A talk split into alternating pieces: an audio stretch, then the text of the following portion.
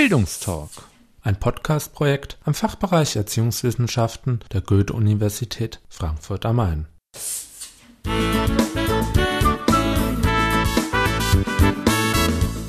Hallo und herzlich willkommen. In dieser Folge befassen wir uns mit dem Thema E-Learning in der Hochschullehre.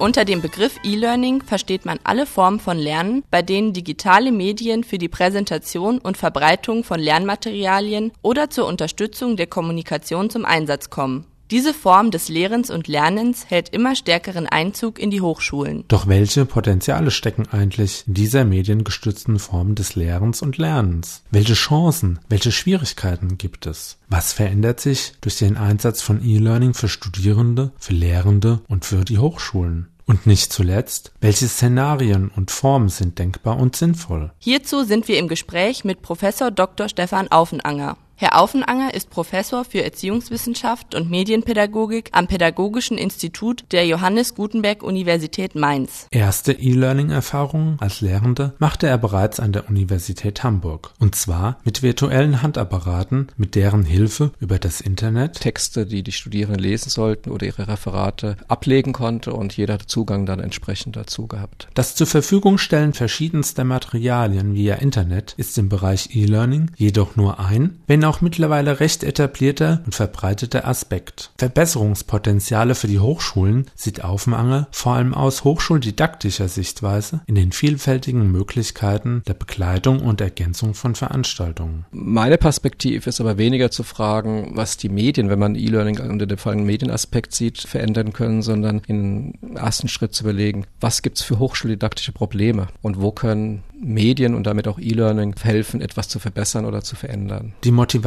und Anreize zum Einsatz von E-Learning können ebenso wie mögliche Umsetzungsszenarien sehr unterschiedlich sein. Das eine ist, dass man nicht den Kollegen sagt, hör mal zu, stell doch deine Texte ins Netz, sondern aus der Situation heraus fragt, was passiert, wenn du zum Beispiel eine Kopie in einem Ordner in die Bibliothek stellst, sind sie immer im vollen Umfang da, ist der Ordner weg und so weiter oder sind sie irgendwann zerflettert. Und wenn er dann Ja sagt, hab da Schwierigkeiten, sagt, versuch doch mal deine Dokumente zu digitalisieren und ins Netz zu stellen. Ein anderes Problem wäre zum Beispiel, dass die Kollegen sagen, wir haben so toll diskutiert und dann mussten wir Schluss machen, weil die 90 Minuten vorbei waren, dass man dann sagt, benutzt doch mal ein Diskussionsforum, wo die Möglichkeit besteht, außerhalb des Seminars weiter darüber zu diskutieren, bis hin zu fragen, ob man zum Beispiel auch multimediale Anwendungen einsetzt, um rein Informations- und Wissensvermittlung in E-Learning zu verlagern und damit in der Präsenzlehre mehr Zeit für diskursive Aspekte zu haben. Man kann länger diskutieren, man kann intensiver diskutieren, weil man sich Argumente überlegen kann. Man kann zum Beispiel, wenn man gemeinsam Wiki macht, kooperative Lernprozesse und Arbeitsprozesse dort gestalten. Man kann, wenn man Gruppenarbeit macht, eher Sachen ausführlicher diskutieren, als wenn man nur sag mal, einen Zeitpunkt von zwei Stunden in der Woche hat, um was zu machen. Also in der Hinsicht, denke ich, bietet E-Learning in vielen Teilen eine Verbesserung des selbstständigen Lehrens und Lernens. Neben sinnvollen Szenarien zur Verbesserung der Lehre spielen jedoch auch hochschulpolitische und hochschulorganisatorische Fragestellungen beim Einsatz von E-Learning eine Rolle. Und last but not least so Aufmangel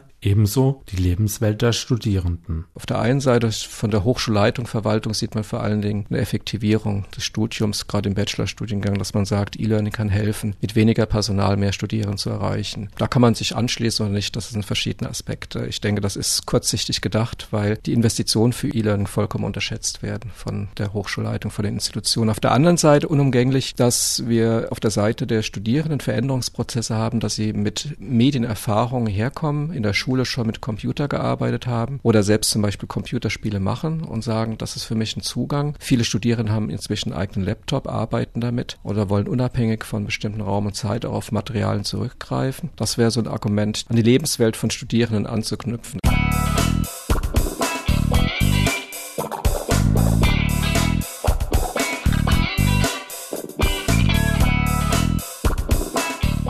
Einsatz von E-Learning stößt jedoch auch auf Widerstände. Ein häufig verwendetes Argument so auf und anger ist, es bringt nichts. Es gibt relativ wenige Nachweise, dass eine Vorlesung auch was bringt oder ein Seminar, wo andauernd Referate gehalten werden. Das ist, glaube ich, immer so eine Selbsttäuschung, dass nur die Präsenzlehre die gute Lehre ist. Wenn man da mal untersuchen würde, kämen, glaube ich, genauso schlechte Ergebnisse raus. Die Auswahl von möglichen Szenarien und E-Learning-Methoden sollte sich daher stark an den veranstaltungsspezifischen und individuellen Rahmenbedingungen orientieren. Es ist auch bei E-Learning wichtig, eher zu fragen, was ist didaktische, pädagogische Situation, in der wir es einsetzen? Was sind die Lernvoraussetzungen bei den Studierenden und wie ist das Material gestaltet und wie spielt das zusammen? Und weniger zu sagen, nur weil es die Medien sind, ist es besser oder schlechter. Ein noch so durchdacht entwickeltes E-Learning-Szenario bringt jedoch nichts, wenn es nicht durchgeführt und genutzt werden kann. Hierbei ist so Aufenanger entscheidend, welche Medienkompetenz die Studierenden haben, die hier an der Universität, würde ich sagen, nicht optimal ausgebildet ist und noch extremer, welche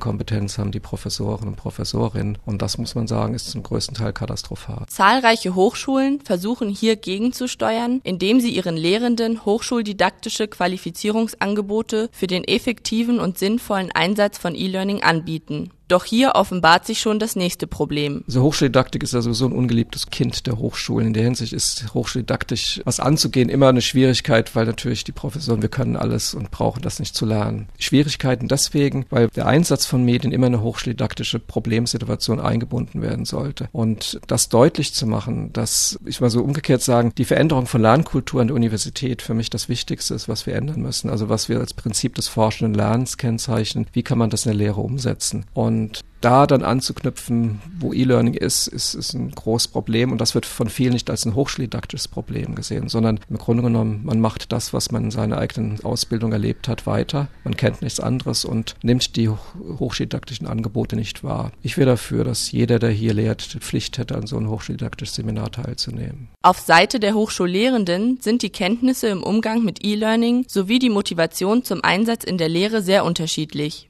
Dies erfordert wiederum, so Aufenanger, ein je nach Kenntnisstand und Ziel angepasstes Beratungs- und Unterstützungsangebot. Die Verweigerer, die prinzipiell nichts tun wollen, ich sage, die sollte man vergessen. Das ist aussichtslos. Da wird eher der Druck von Studierenden eine Rolle spielen, wenn die sagen, bei dem Prof machen wir das, warum machen wir das nicht bei Ihnen auch? Das zweite, die nennen wir so die Novizen, die sich schon mal reingetastet haben, Interesse haben, aber nicht weiter wissen. Die muss man unterstützen und muss ihnen entsprechend Hilfestellung geben, nicht zu sagen, hier hast du Geld, mach was. Also das wird an der Uni Mainz leider zum Teil so gemacht, zum Beispiel Geld für E-Klausuren auszugeben, dass jeder Prof seine eigene E-Klausur entwickelt und so 90 Prozent funktioniert nicht, das rausgeschmissenes Geld, sondern eher so professionelle Center, die entweder wie in Frankfurt in den Fachbereichen angesiedelt sind oder zentral, das kommt drauf an. Und dann gibt es natürlich die, die Experten oder die, die schon sehr weit vorangeschritten sind und die muss man auch fördern, denen muss man neue Wege zeigen. Also was kann ich mit Web 2.0 Anwendungen machen? Weil meine Erfahrung ist, dass die zwar Experten auf ihrem Gebiet sind, aber sozusagen selten über den Tellerrand schauen, was entwickelt sich weiter, wo muss ich noch was vielleicht dazu nehmen, wo kann ich mich selbst weiterentwickeln. Und ich denke, diese beiden Gruppen, die muss man motivieren, unterstützen, muss ihnen Möglichkeit geben, auch zum Beispiel Erfahrungen auszutauschen und zu sagen, wir treffen uns, gucken mal, was machen andere und das so Aha-Effekt, bei dem geht's, warum soll es bei mir nicht auch gehen, drin hat. Entscheidend für den erfolgreichen Einsatz von E-Learning ist, so Aufenanger, jedoch ein Wandel der Lehr- und Lernkultur an Hochschulen. Wenn man mit Medien arbeitet, kann man nicht eine traditionelle Lernkultur gestalten. Also man kann sie schon, aber dann hat man nichts davon und dann bringt das auch nichts. Das heißt, man muss über überlegen, wie kann ich das verändern. Also man kann keine Online-Anwendung entwickeln, kann sagen, ihr müsst jede Woche zwei Stunden kommen und im Seminar da sitzen, sondern wir müssen andere Strukturen finden. Wir müssen, was für uns jetzt ganz wichtig ist, für die Studierenden gibt es jetzt Workloads und für die Professoren muss es Teaching Points geben und nicht mehr nach Semesterwochenstunden rechnen. Also es hat ganz gravierende Veränderungsfolgen in bezüglich der Lernkultur, aber auch der Organisationsstruktur der Hochschule, wenn man es ernst nimmt.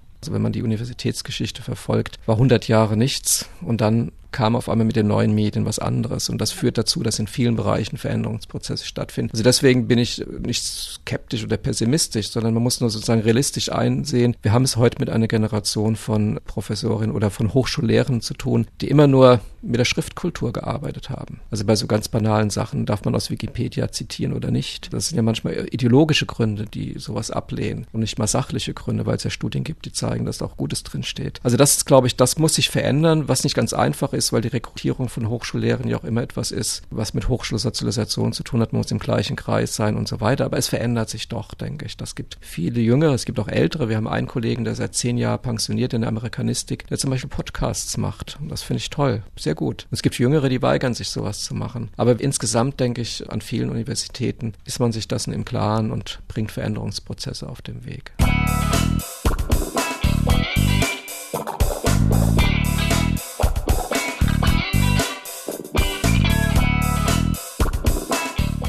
Leiter der Arbeitsgruppe Medienpädagogik am Pädagogischen Institut der Universität Mainz ist Professor Aufmanger für verschiedenste E-Learning-Projekte verantwortlich. Wir fangen auch an mit virtuellem Handapparat. Wir haben dann Podcasts, beziehungsweise dass wir die Vorlesung auf Audio aufnehmen, MP3 ins Netz stellen. Da haben wir sehr gute Erfahrungen mit zum Beispiel mit ausländischen die sagen, ich kann mir das nochmal anhören. Sehr gute Erfahrungen mit Alleinerziehenden, die sagen, ich kann nicht zu allen Veranstaltungen kommen und kann mir das anschließend anhören. Oder für die Klausurvorbereitung. Dann haben wir noch einen Teil, den wir selbst gestaltet haben. Das sind Pflichtveranstaltungen, Blended Learning Veranstaltungen für die Lehrerausbildung, Gestaltung multimedialer Lernumgebung. Dort haben wir eine Anwendung, die text- und videobasiert ist. Die müssen Studierenden bearbeiten, müssen dann in virtuellen Gruppen bestimmte Aufgaben lösen. Das sind immer sieben Gruppen und kommen dann in ein Präsenzwork zusammen, um das, was sie da erarbeitet haben, zu diskutieren und nochmal in praktisch ausgebildet zu werden. Das haben wir in diesem Semester zum ersten Mal mit 400 Studierenden eingesetzt und haben relativ gute Erfahrungen gemacht mit vielen technischen Schwierigkeiten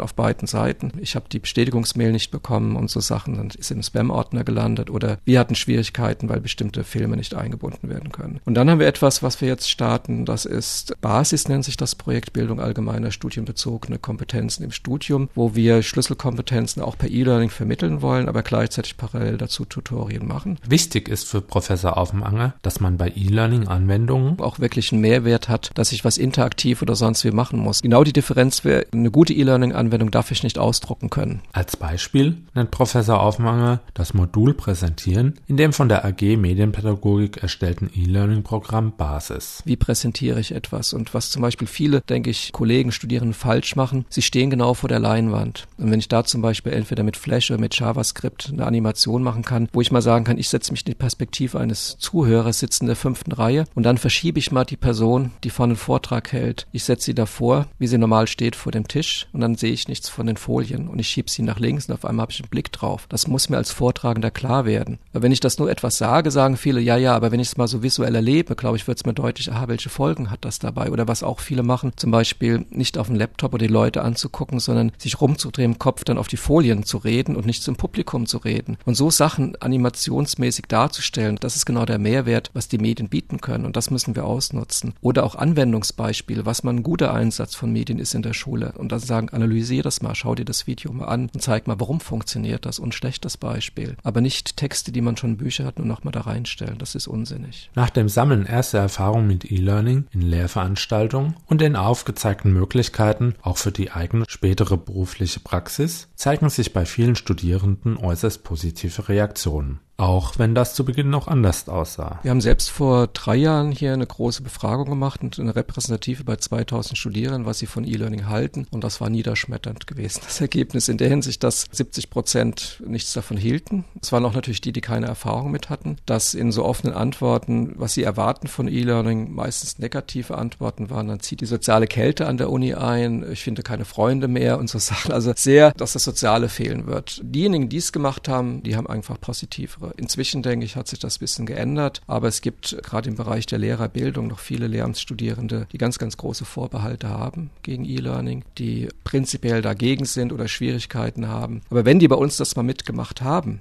dann haben wir eigentlich überwiegend eine positive Rückmeldung. Die Bedenken und Widerstände gegenüber E-Learning hängen auf Seiten der Studierenden zum Teil auch mit fehlenden Kompetenzen im Umgang mit neuen Medien zusammen. Wir sind immer noch gezwungen, die Veranstaltung, auch wenn es E-Learning ist, mit Raum und Zeit anzugeben. Und dann fragen die auch, muss ich dann dienstags 14 bis 16 Uhr am Computer sitzen, weil die Zeit angegeben ist. Also das ist so eine falsche Vorstellung auch dabei. Und das Zweite ist, dass viele Studierende zwar einen Computer haben, aber die Chancen, was man damit machen kann, einfach nicht kennen. Da wird zu wenig auch ihnen Angebote gemacht in Form von Workshops oder sonst was. Was kann ich alles damit machen? Zum Beispiel, dass ich ein Mindmap malen kann und meine Arbeit strukturieren kann oder Datenbanken nutzen und so weiter Arbeit. Das zweite wäre natürlich auch auf Seiten der Studierenden für kooperative Prozesse das zu nutzen, anstatt zu sagen, lass uns, ein, wenn wir ein Referat vorbereiten, wann treffen wir uns, sondern lass uns einen Arbeitsraum bei Moodle oder sonst wie einrichten, da legen wir die Materialien ab, diskutieren darüber, wir machen eine Skype-Konferenz oder sonst etwas. Das können noch zu wenige. Neben der Entwicklung von praktischen Medienkompetenzen für das Studium sollten die Hochschulen auch, so Aufmanger, das, was später im Beruf auf die Studierenden zukommt, aufgreifen. Sie müssen sich anpassen. Das denke ich wäre falsch zu sagen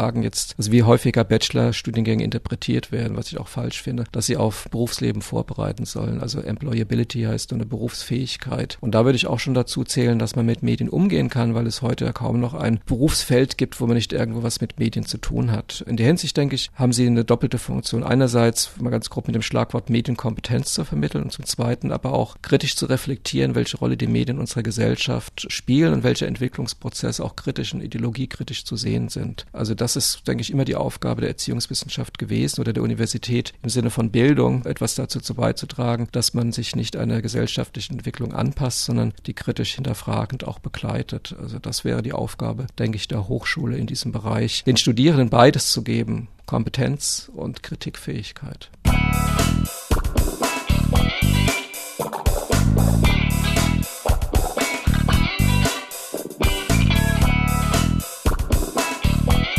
Aufgrund der rasanten Weiterentwicklung im E-Learning-Bereich unterliegen die Hochschulen auch einem gewissen Zugzwang bezüglich ihrer Haltung zum Aufbau und Einsatz von computer- und webbasierter Lehr- und Lernmöglichkeiten. Die Mainzer Hochschule reagiert träge darauf also die haben das nicht erkannt, dass das auch ein Alleinstellungsmerkmal oder auch ein ganz wichtiges Profilmerkmal sein kann, im E-Learning-Bereich was zu machen. Das haben andere Universitäten, denke ich, besser erkannt, investieren auch was da rein. In der Hinsicht wird sich da sozusagen zwei Gruppen bilden, welche die Early Adapters, die alles aufgreifen, noch umsetzen, Erfahrung sammeln und andere, die hinterherhinken. Was ich nicht schlecht finde, man kann ja auch aus den Fehlern der anderen lernen, es besser machen. Also wenn man zu spät kommt, straft nicht nur das Leben, sondern man kann aus den Fehlern der anderen lernen. Aber entscheidend wäre zu wissen, dass das was ist, wo ich was lerne lernen muss. Also in der Hinsicht denke ich, dass ein Großteil der Universitäten sehr, sehr viel machen, was ich so einen Überblick habe in Deutschland. Also von den 50 bis 60 Universitäten würde ich sagen, bis sind 20, wenn nicht sogar 30, die irgendwas machen in dieser Hinsicht. Aber der Rest ist abgehängt und, und macht relativ wenig. Und möglicherweise ist das auch Zukunft bei Studierenden eine Frage. Ich will nicht nur einen Bachelor, Master wo machen, sondern ich will auch wissen, was haben die für eine Ausstattung. In der Hinsicht das ist ein ziemlich wichtiges Profilmerkmal. Dies stellt die Hochschulen wiederum vor die große Herausforderung, sowohl über Jahrzehnte hinweg etabliert etablierte Strukturen in den Bereichen der Lehre und Arbeitsform neu zu überdenken, als auch in geeignete räumliche und medientechnische Infrastrukturen zu investieren. Das erste wäre für mich diesen unsinnigen, will ich mal so sagen, Semesterrhythmus 15 Wochen lang zwei Stunden abzuschaffen. Es gibt in Skandinavien, denke ich, sehr schöne Modelle, wo man projektorientiert sagt, wir machen fünf Wochen mal nur ein Thema. Und zwar dann auch in Kooperation mit Kollegen. Das muss man nicht alleine machen, sondern dass man dann verschiedene Perspektiven oder verschiedene Fachdisziplinen zu einem Thema zusammenbringt. Das könnte bei E-Learning zum Beispiel sein jemand aus der Informatik, jemand aus dem Bereich des Mediendesigns und jemand aus dem Bereich der Erziehungswissenschaft und dann vielleicht noch ein Fachgebiet aus der Biologie, wo man sagt, wir wollen für euch mal ein Projekt entwickeln, wie kann E-Learning da eingesetzt werden und wir haben jetzt fünf Wochen, wo wir mit 30 Studierenden nur an dem Thema arbeiten und zwar die ganze Woche über und dann ist das rum, dann kommt ein nächstes Projekt dran. Also von diesem Wechselrhythmus wegzukommen. Das zweite ist, denke ich, wo sich was ändern muss, auch von den Räumlichkeiten wegzukommen. Also Räumlichkeiten in der Hinsicht, es gibt Seminarräume. Was wir brauchen, sind Arbeit Arbeitsräume eigentlich, also sag mal Lernkulturnischen irgendwo, wo man Studierenden auch mal sagen kann, jetzt zieht euch mal zurück, ihr habt diese Aufgabe, in zwei Stunden kommt ihr wieder. Und dann muss ein Raum da sein, wo man sich zurückziehen kann und nicht irgendwo auf eine Treppe oder sonst wie auf dem Flur sitzen muss, sondern wo es auch Arbeitsmöglichkeiten gibt. Das heißt also nicht mehr so die Einteilung in Seminarräume, sondern virtuelle Räume mit auch physischen Räumen, aber das sehr spielerisch zu handhaben wäre. Das weitere wäre natürlich von der Medienausstattung. Das diskutieren wir gerade, sollte jeder Studierende einen Laptop haben, wenn er an die Uni kommt. Ich denke, man kann das nicht verordnen, aber es zeigt sich doch, dass die mit dem Laptop arbeiten, viel flexibler sind in ihrer Art und Weise, damit umzugehen. Und das fängt ja zum Beispiel an, was hier in dem Gebäude katastrophal ist, überhaupt im Seminar, um eine Steckdose zu haben, die funktioniert. Wenn man Strom braucht, also so, denke ich, infrastrukturelle Dinge oder ein Beamer zum Beispiel oder sonst irgendetwas. Das sind Dinge, die sich ändern müssen. Und das letzte wäre nochmal, E-Learning-Angebote als gleichwertige Angebote der Präsenzlehre anzuerkennen. Und das bedeutet, für die Entwicklung von E-Learning-Angebote das zu würdigen, dass das sehr, sehr viel Arbeit Arbeit ist und genauso viel bedeutet wie eine Vorlesung, die ich schon fünfmal gehalten habe, wieder vorzubereiten. Also den Standpunkt von E-Learning als eine Verbesserung von Lernmöglichkeiten und von Studierenden und selbstbestimmtes Lernen, das zu würdigen und entsprechend auch zu unterstützen, als gleichwertig anzusehen. Bisher wird das so in dem Sinne gesehen, das machen die Kollegen, die nicht lehren wollen. Neben der Hochschule als übergeordnetes System spielen auch die jeweiligen Fachbereiche und Disziplinen eine entscheidende Rolle bei der Einführung und Weiterentwicklung von E-Learning. Der Erziehungswissenschaft kommt so Aufenanger eine besondere Bedeutung zu. Weil sie ja die Grundlagen für Entwicklung von Lernkultur, Didaktik, Pädagogik legt. Und wir machen die Erfahrung, dass viele Kolleginnen und Kollegen auch an uns herantreten, sagen, also ihr seid doch die Experten, sagt uns mal, wie wir das machen sollen. Also da besteht schon die Bereitschaft und ohne, sagen wir, eine sinnvolle didaktisch-pädagogische Einbettung verkommt E-Learning zu einer reinen Medientechnologie.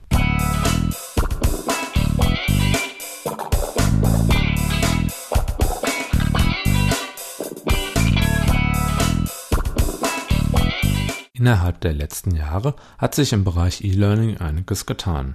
Waren es zu Beginn vor allem multimediale Lernprogramme und geschlossene webbasierte Lernumgebungen, die die Einsatzmöglichkeiten von E-Learning bestimmten, rücken, so Aufmangel, unter anderem kooperative Lern- und Arbeitsformen stärker in den Blickpunkt. Hierzu gehört vor allem der Bereich, der unter das Schlagwort Web 2.0 fällt. Da finde ich Podcasts ein interessanter Trend. Ich finde die Wikis ein interessanter Trend. Weblogs finde ich langweilig momentan, weil sie doch eher zur Selbstdarstellung so ein bisschen dienen. Das kann sich entwickeln, wenn man Weblogs zum Beispiel als Lerntagebuch benutzt oder so etwas. Aber insgesamt denke ich, ist das eine Sache, die mich persönlich nicht interessiert und übertrieben ist. Ein Trend, den ich sehe, ist Second Life als ein Modell, wo auch viele Universitäten drin sind, aber als ein Modell, wo man möglicherweise das, was ich vorhin mal gesagt habe, und die Studierenden Angst haben, so eine soziale Kälte tritt ein, wo man virtuelle soziale Räume schaffen kann. Und und wo man möglicherweise dann auch, was ich wichtig finde, so Kooperation und Kommunikationsprozesse gestalten kann. Was wir zu wenig machen ist, so in dem Prinzip des forschenden Lernens auch E-Learning-Werkzeuge dazu benutzen, Studierende an Forschungsprozessen zu beteiligen, indem man seinen Forschungsprozess offenlegt, indem man die Möglichkeit gibt, sich dazu beteiligen und mitzumachen irgendwo. Längerfristig wird ein Trend sein mit den Serious Games oder Game-Based Learning, also wie weit man Computerspiel, Anwendungen oder Arten auch in Lernprozesse mit einbinden kann, weil ich denke, die nächsten zwei, drei Generationen, die wir kriegen, ist die Computerspielgeneration, die mit nicht mal mit Nintendo, sondern vielleicht mit PlayStation und so weiter aufgewachsen ist und ganz andere Erwartungen hat, wie man damit umgeht. Die zukünftigen Entwicklungen von E-Learning an Hochschulen werden so Aufmangel davon abhängen, ob die Verantwortlichen, das wären die Hochschulleitungen, erkennen, welche Potenziale drin stecken und entsprechend auch Investitionen machen und auf der anderen Seite, dass die Kolleginnen und Kollegen, die auch lehren, darin auch eine Chance sehen und nicht von vornherein immer sagen, ich arbeite nur mit Tafel und Kreide, habe gute Erfahrungen damit gemacht. Dass man so eine Öffnung darin sieht, weil sonst sehe ich die Gefahr auf der Ebene der Hochschule, dass man sich abkoppelt von anderen Entwicklungen, auf der Ebene der Studierenden, dass man sich von der Lebenswelt der Studierenden abkoppelt irgendwo. Bildungstalk. Literatur und Linktipps.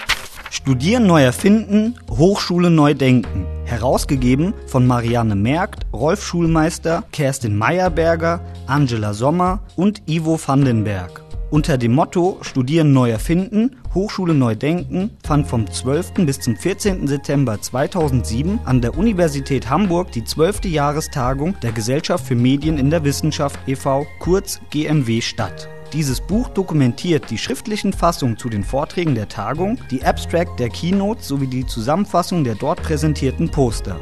Im Klappentext des Buches heißt es, die Beiträge stellen innovative Konzepte für mediengestütztes Lehren und Lernen vor, indem sie E-Learning aus mehreren Perspektiven beleuchten. Sie entwerfen neue Lernszenarien, die auf Ideen für partizipatives Lernen beruhen. Sie diskutieren deren Einbettung in die Prozesse und Prinzipien der Hochschul- und Personalentwicklung. Sie erörtern die Konsequenzen für die Kompetenzentwicklung der Lehrenden und stellen Open Educational Resources als zukünftige Strategie für Hochschulen vor.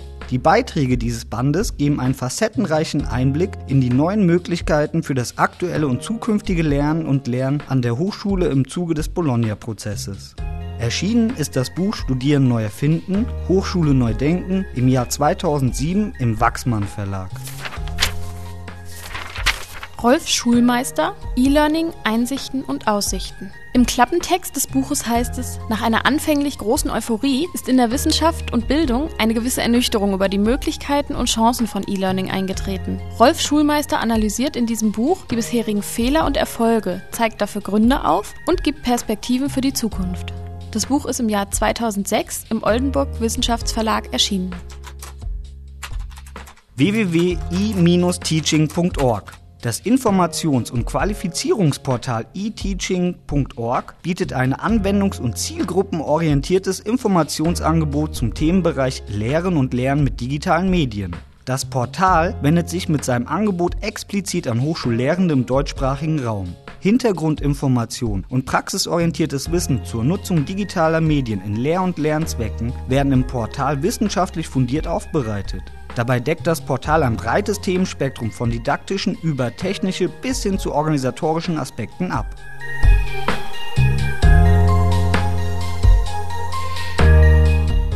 Die Literatur- und Linktipps findet ihr noch einmal zum Nachlesen auf dem Blog zu unserem Podcast unter www.bildungstalk.de.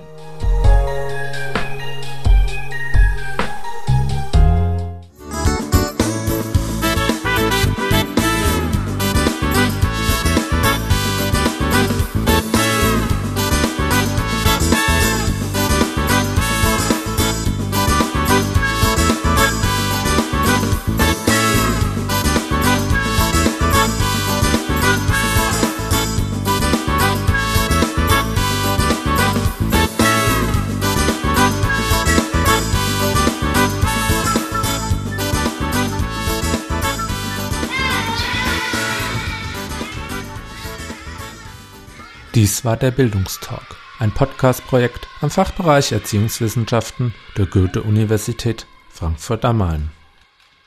Weitere Infos sowie Kontakt zur Redaktion unter www.bildungstalk.de